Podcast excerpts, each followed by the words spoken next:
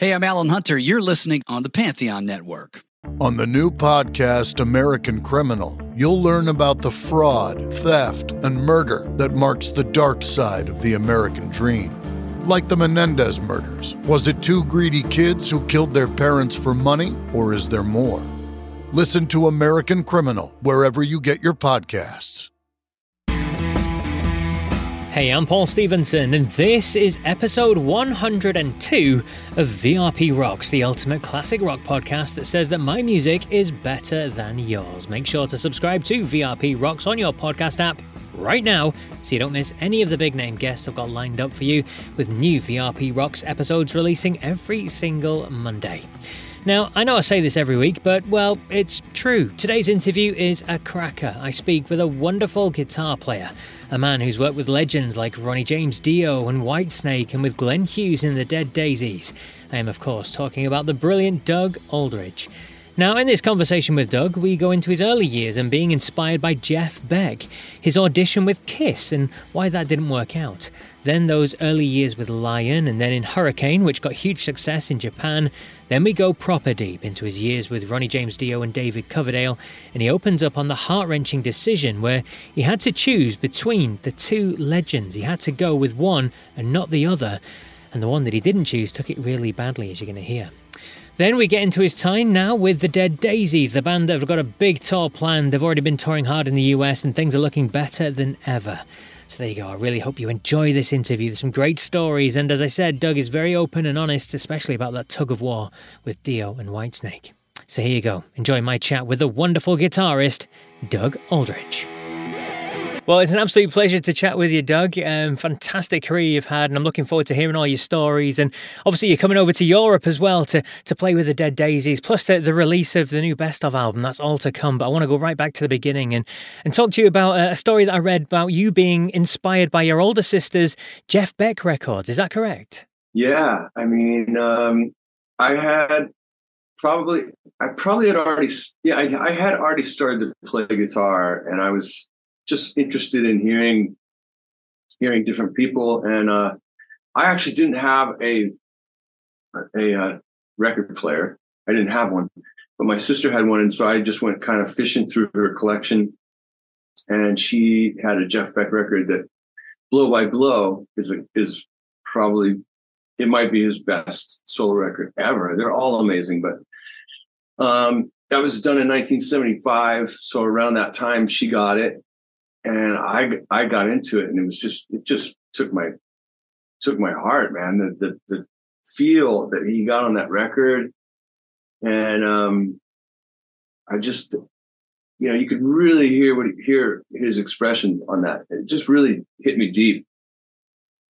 Yeah. And we sadly lost him at the start of the year, didn't he? So, uh, can you reflect on his legacy and, and just where you place him in the, the pantheon of some of the greatest guitarists we've ever seen? I mean, he he I saw him play a couple times, and uh, I got to meet him a couple times. What the, one of the, the most coolest one was um, he was playing with Carlos Santana. Well, actually, I saw him play.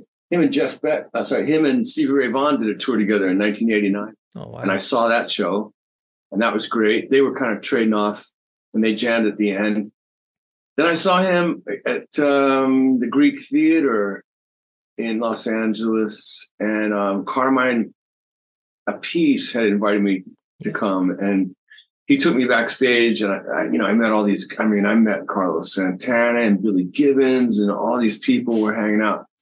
I didn't get to meet Jeff, but I saw the show, and it was killer. And I went back home, and Carmine called me, and I was in bed. And he goes, dude, I'm over here at the Sunset Marquis at the bar with Jeff. You should come down. And I, can just imagine the sheets just go whoosh, and jumped off.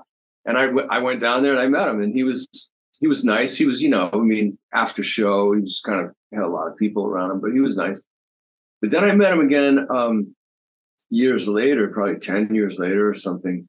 Um, David Coverdale and him were friends, and he was playing in Reno, Nevada, and he invited David to come, and I got to meet him again and he just he slayed every time he played guitar. I mean, you know, so. And very sad loss to the music world as well. He was still yeah. playing fantastically right to the end. Sudden loss, very on um, yeah, it's horrible that to, you know, I mean, at least um, we had we have his music to live on, listen to, and get inspired by, and um, just talking about it makes me want to go back and listen to stuff. And yeah, yeah, and that's some of the best things you can say about anybody, isn't it? They inspire you and, and just make you want to listen to them. Um, something else earlier on in your career as well, I want to ask you about is it is it true that you auditioned for Kiss? And if you did, what happened with all that? They didn't offer me enough money, so I said no. I was just a kid, man. I moved out to Los Angeles, and there was all kinds of wackiness happening, and Kiss was looking for a replacement for Ace, and they were working on a record, and the drummer Eric Carr, um, his girlfriend had actually seen me play at a club, and I had I had just gotten a band together, looked in the newspaper, joined a band.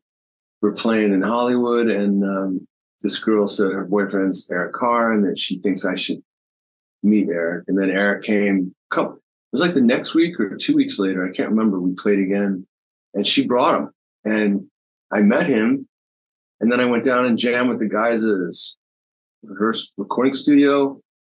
And I went and played with them live a couple times. And it was pretty surreal for an 18 year old kid to be like, you know, I mean, I'm, I was 18 going on, I mean, my, my, my maturity level was probably 10, you know, like, so, uh, you know, I went down and played with him a couple times and I think we sounded cool, but I I was just a kid. I couldn't hang out with those guys, and I've I've actually figured it out now that if I had been more of a cool hangout, they might have said, "Okay, let's let's go," you know. But that's a very important part of getting a gig is, or being invited to jam with a band and, and then having them maybe say, "Hey, I like that guy." Is if you if you're a cool hangout together, it's like a cool hang, and you get on good and you can laugh and you know, be on the same wavelength, then that's half the battle. And then if you can play, that's the other half. But, um, you know, I think that everything works out for a reason. And I got, I really, it really inspired me to, to try and do better, to, to, to be better, best I could be. Yeah, absolutely. And and things happen at certain times, as you said. And and you did find fame though with with Lion. I mean, Dangerous Attraction, the band's first album came out, but uh, Mike Edwards had a, a, serious accident, didn't he, around the time of the, the second album when it was released. Um, oh. Was was the writing already on the wall for the band at that stage, or or was it the accident that kind of caused the, the, the disbandment of the band? Yes, for those people who don't know, Lion was my first recording, proper recording band, and we we did not we were on you know we were living in hollywood. We were playing on the sunset strip. And as you know at that time there was a lot of bands that were motley crue and guns n' roses and poison. But i think guns n' roses was one of the last ones. But we were not we were not like that typical kind of la sound. We our singer was british and yeah. our sound was definitely our our songwriting and everything was was um not Sunset Strip sound. So we got passed on by a lot of labels, but we did finally get a deal because we were we were packing out clubs and stuff. But the the, la- the label that offered us the deal really didn't support us, so we were trying to switch labels, legal problems, this and that. Then we put out a second record of kind of backup material, like kind of B sides. We and it, it was a cool record, but we were trying to show that we were free and that we weren't going to get sued. So we put it on a, a, little small label, and the band ended up breaking up, and I ended up, you know, taking a, a gig with some other guys. But um, but it was a really great experience, and it's funny that still now, I mean, that, the band uh, has a little kind of underground, you know, reputation that's kind of cool. Still, I get signed records sometimes and stuff. Yeah, still loads of you um, spins and what they call plays or something, whatever they're called on on Spotify. I was checking them out the other day, and yeah, there's some there's some huge amounts of uh, numbers on there as well. So a lot of people still listening. Oh, really? I didn't know that. I know that somebody bought the rights to release it a few years back, and they're trying to release the second one as well. I don't know where that stands, but um, I'll have to check it out. The, one yeah, of the yeah, things that people remember about Lion was we did um, that record company. The one good thing about that record company because they they charged they they overcharged us like we owed them millions of dollars to off that record for no reason. But um, they did. We did get to co-write the theme song for a Transformers movie, the the old '80s toys, and it's a lot of people first heard about the band from that song. It was kind of funny, you know, Transformers more than meets the eye, all that stuff. And um, yeah, so we got in some movies. We got in some movie soundtracks. That was kind of cool. Yeah, very cool indeed. And then you were in uh, Hurricane, and then Bad Moon Rising came along, and that was a band that got a lot of success, a lot of traction in Japan, especially, didn't it? Yeah, that was around a time when um, we had Lion had done well in Japan, so they wanted to kind of carry on with with me and Kal Swan, and Kal had actually secured the deal. I was doing uh, Hurricane, and also had been doing some. I recorded with House of Lords, and did some sessions with different people, whatever would come up, you know. And um, but Kal got that that deal secured, and then I joined up, and we did three or four Bad Moon Rising records, and mainly Japan and parts of Europe. We had done really well, especially in mm-hmm. Japan. It was it's pretty cool. Yeah, definitely. Um, an interesting question that uh, some one of my listeners asked me to ask you um, is: you, have obviously worked with a lot of different projects and bands or anything like that, but has, has there ever been an offer that you've rejected and looked back and, and kind of regretted not taking it up? No, um, I mean, I, the only thing I could say is, I mean, I, I had a couple of things that um, that I turned down because I was trying to be loyal to Lion. I really wanted Lion to make it through the through the uh, the dark days, you know. And yeah. so I turned a few things down. One of them was was working with Ronnie Dio earlier on, around 1989, something like that. And um, so, of course, later on down the road, 10 years later, 12 years later, I joined Dio again, or I mean, I joined it properly. And I only can imagine what we would have done had I joined it back in the time. But, um, you know, everything everything works out how it's meant to. You know, you leave it you leave it in the, in the hands of the higher power and just go with it and do your best. You know, so maybe it was maybe it was a good maybe if I had joined Dio, maybe I would have been out of Dio earlier and wouldn't have been a part of Killing the Dragon, which is an album I really love. I love to be a part of.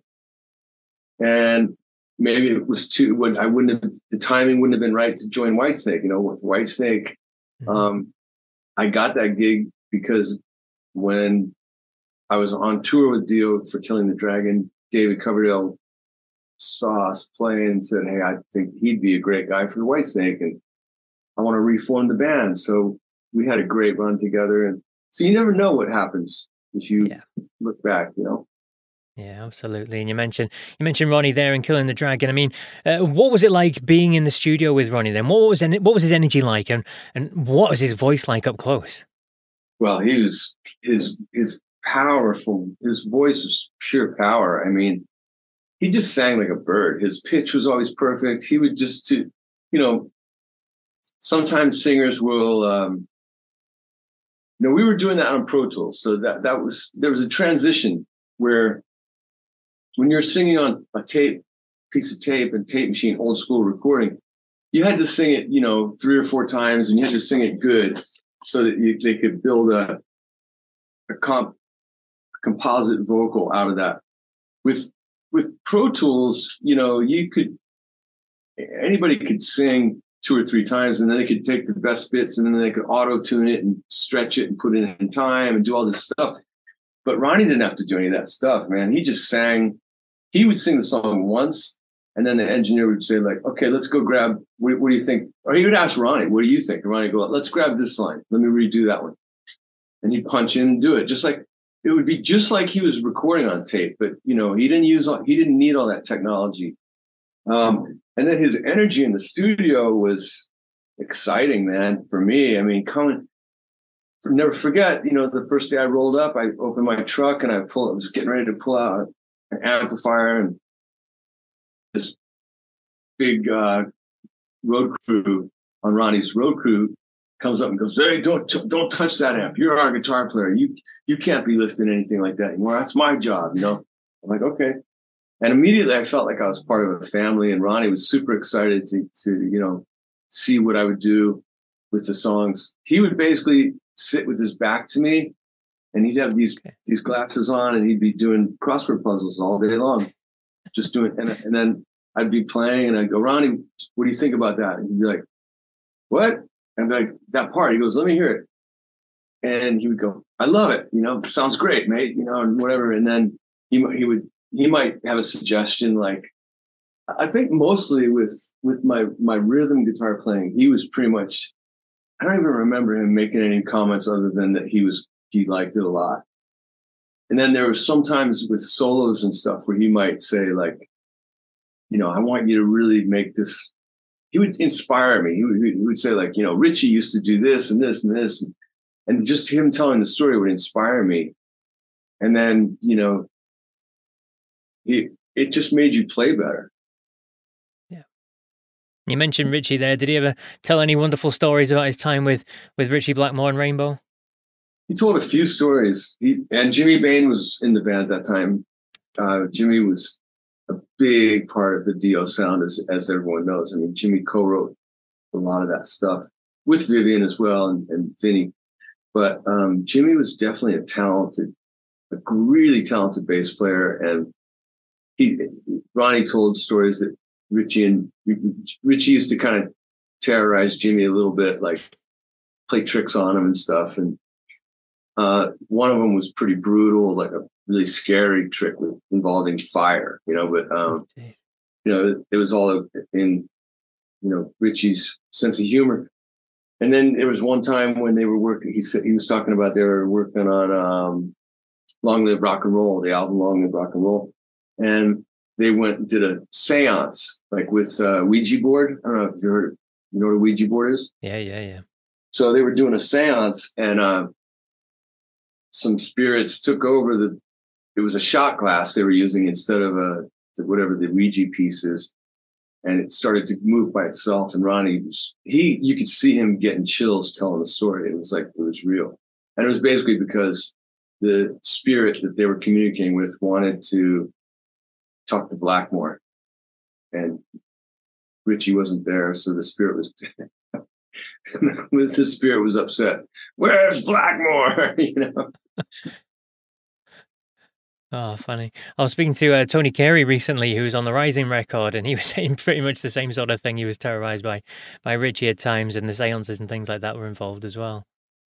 Yeah, I, I no. I mean, I I never heard. I never spoke of that with, uh, you know, with any of the other Rainbow guys or Dio guys.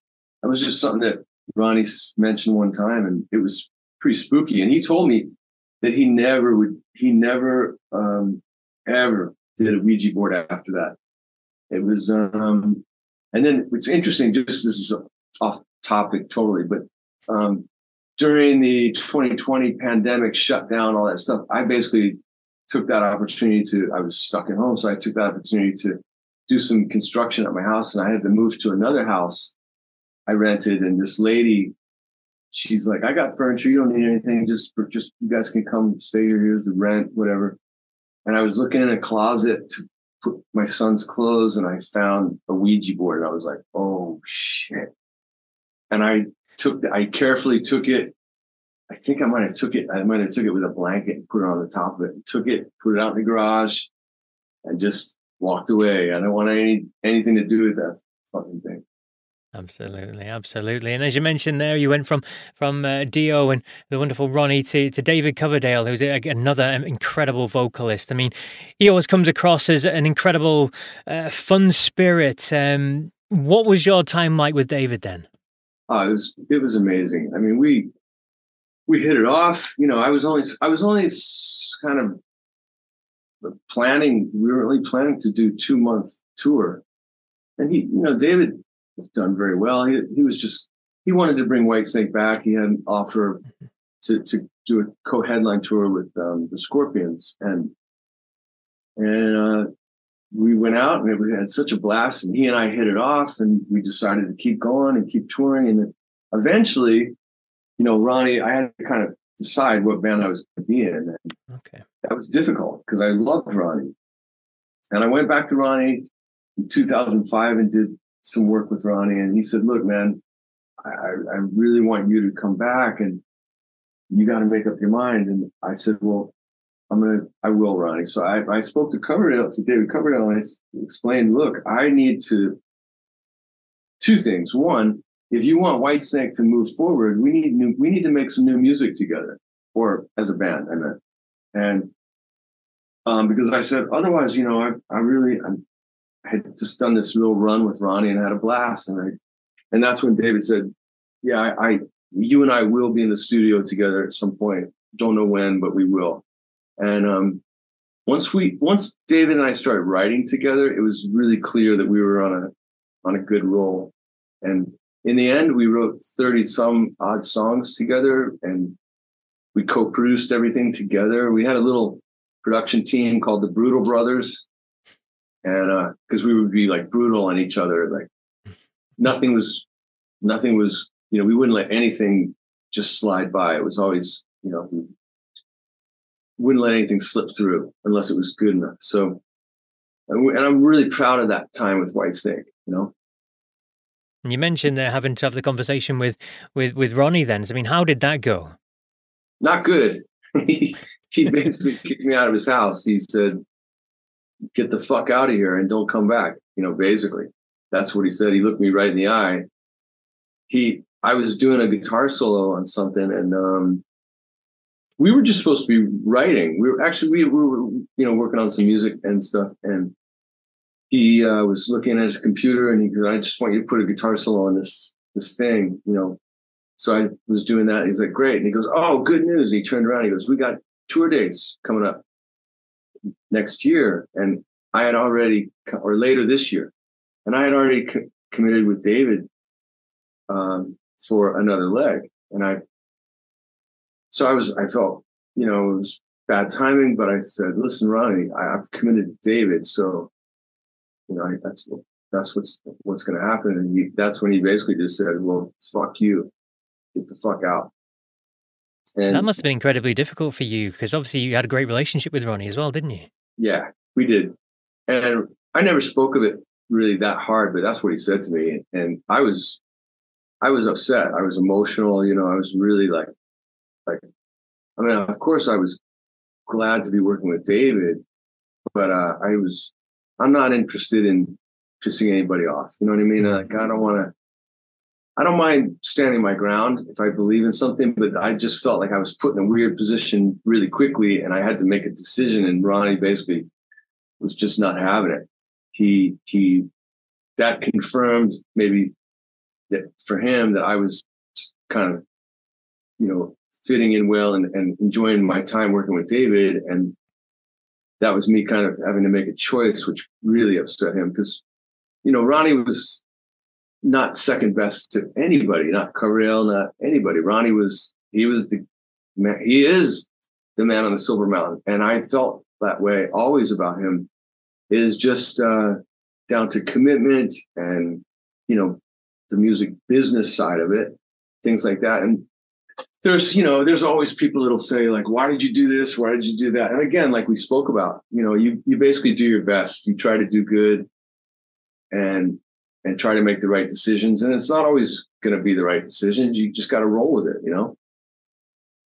Indeed, and that kind of started a, a really good relationship, obviously said with, with David Coverdale and a, a, long tenure in the band, and, and there was new music, the first new music for Whitesnake for for about a decade at that point, wasn't it? So getting yeah. in there and, and being part of that family, because obviously the Whitesnake family is, is, huge and so incredible. Some of the names that have gone through that band as well. So that must yeah. be really heartening for you to to be a, a strong part of that group as well. Yeah, of course. I mean, like, like you know, the, the feeling of creating music anytime with anybody is really when you're when you're excited about it, when you're into what you're doing, and you you're in this little room and you create, you know, you have a have a musical melody or a drum beat that turns into a song, and then you've got you know both Ronnie and David were in this room with me working at various times, and David more than Ronnie, but um, but there was a couple times where I'd you know have David here and he'd start singing. I'd play something, he'd start singing, and it was just like goosebumps, you know. And the song "Good to Be Bad" was one of them. I was sitting right here, right where you are, and I said, I got this idea, and he, I said, here's kind of the melody, here's what I'm hearing, which I never really told a singer like what I was thinking because I, I was always afraid that they would get mad at me or they would say like, I can, I don't, I'll, do it myself. You know, don't worry about it. But I said, I got this idea. Bah, bah, bah. Hey, tell me, babe, da, da, bah, what's on your mind? And David goes, oh, oh, I like that. And then all of a sudden he sang it. It was just like, whoa, that's what I was hearing, you know? And so it's very, it's a great feeling to have a piece of music that you're you've just created and nobody knows about it. Not your family, not your wife, not your friends, nobody except for you and whoever you're creating with. You know, it's really an exciting, amazing feeling. And uh, me and David had a lot of those, so it was cool.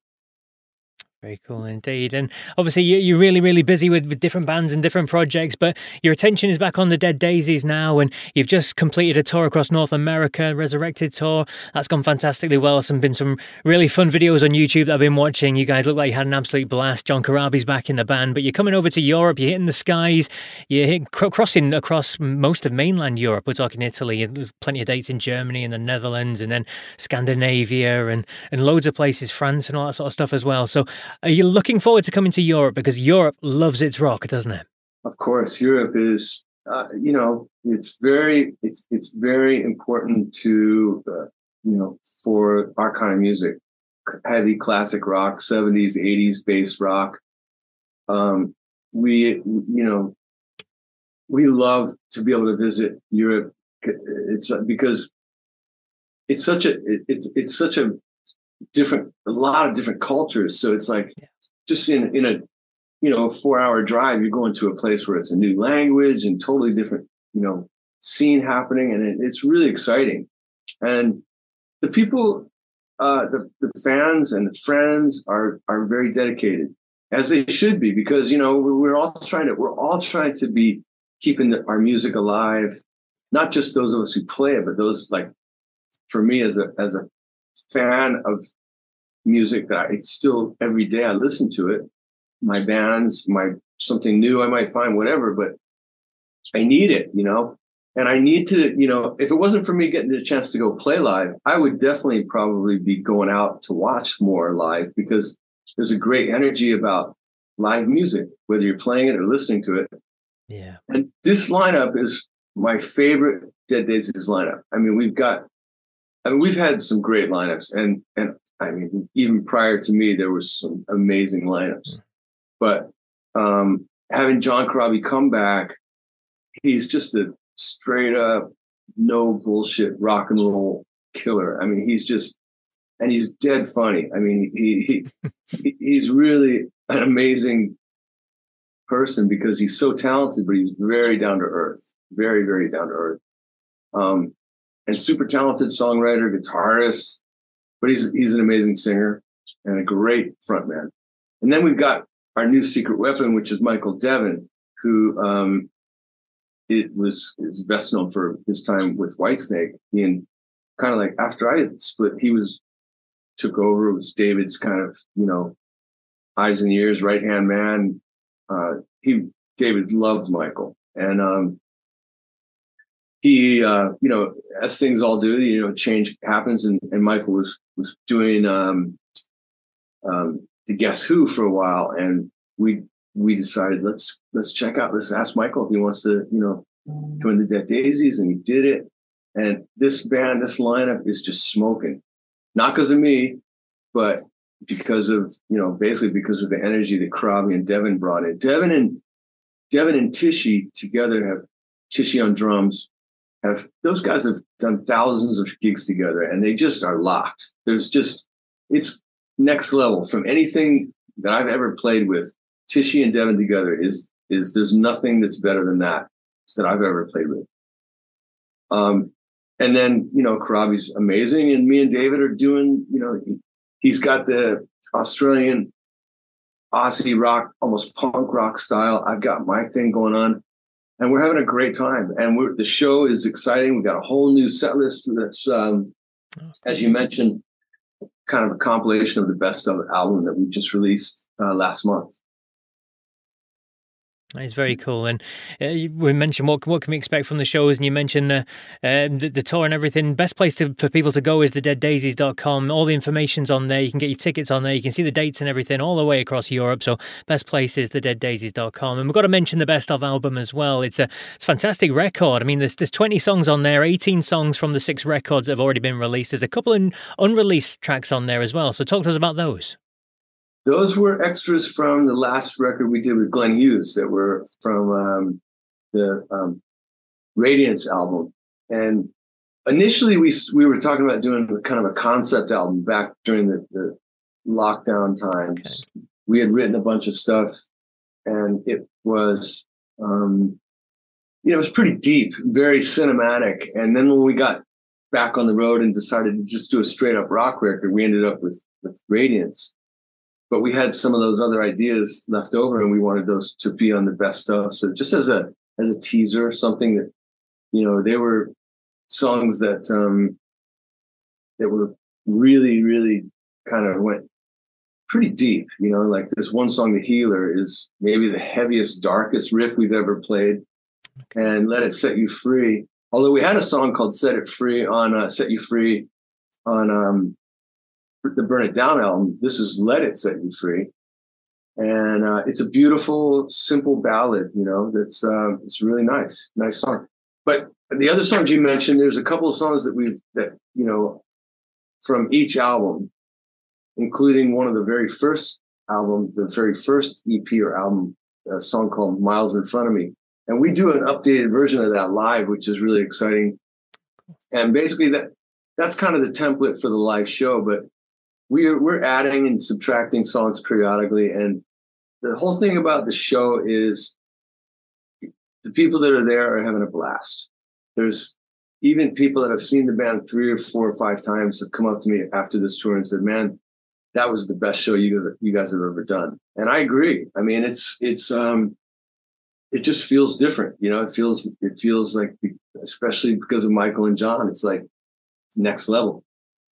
Yeah, absolutely. And if anybody wants to check out, then like I said, go on YouTube and look for the Dead Daisies on there because there's some tour diaries and things, and you can see the the fans' own responses, and they're all having an absolute blast. You definitely there's, can tell that. But from oh, there's always some goofiness. Where you know, it's like it gets to the point where we're like we're walking around. We have a a photographer that that's with us that does that stuff. We don't actually do the social media. We don't even know what half the time what's going to be used or not. So you get used to having a camera on you. You just start goof. Whenever you see it, you start goofing. You know, goofing off and making jokes and screwing around, and that's inevitably the stuff that gets on there. So it's pretty interesting for people to, to watch it. Might be embarrassing for us a little bit though. Makes it better for us. Uh, but just in terms of uh, the best of, then, just I, I, like to try and push people to, to buy the physical copies because it, it's so much better for the bands these days. And I've got to say, the vinyl version of this best of is incredible. I mean, the visuals of it. There's um, a 16 page booklet on it. There's there's stickers, there's posters, there's everything in there. But the actual vinyl itself, it's it's kind of red spattered. It looks like blood spattered. It, it's a really hmm. visually brilliantly striking looking record. So if anyone can and is able to, definitely get hold of the vinyl copy of this record. I heard it was real blood.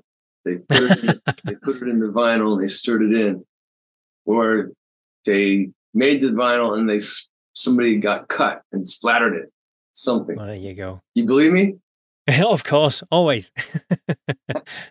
no, but it is. It's fantastic. And as I said before, check out the deaddaisies.com because that is the best way to keep in touch with everything that's going on with the band. And you can see the tour dates, you can get the album, you can see the news and everything else. All the updates are on there, aren't they? Yeah. And, and of course, you know, every social, there's the Dead Daisies social. So um, there's always stuff on Instagram and especially on Facebook. It's they, the band has got a, a good, good following on Facebook. So there's a lot of stuff that's on Facebook that's not on Instagram. So check them all out. Fantastic stuff. Well, best of luck with the, the, tour across Europe. I know you're going to Japan before that as well, so hope that all goes well. And uh, looking forward to to seeing the live shows when it hits this side of the Atlantic.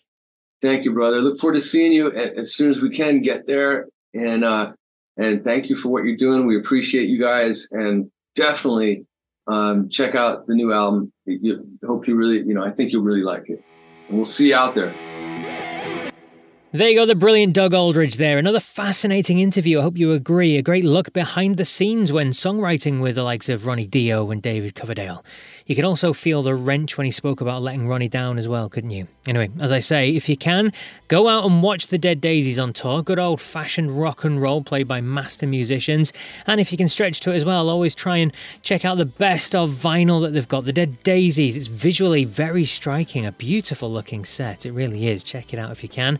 Or just give it a listen if you can't manage to buy it. Please do. Just stream and listen to the Dead Daisies when you get a chance. Anyway, that's it for me in this week's VRP Rocks. Thanks again for listening. Make sure you subscribe to VRP Rocks on your podcast app so that you get every single episode. They drop every single Monday. More great guests and brilliant stories to come over the next few weeks. Please leave a VRP Rocks a five star review on the podcast app that you use as well. It makes a big difference. And check out the VRP Rocks YouTube channel and give us a like and follow and all that sort of stuff on the social media channels too. Just search for VRP Rocks. A big thanks to all of you who interact each week on all the socials and emails as well. I really do enjoy reading everything. But until next week, then, take care.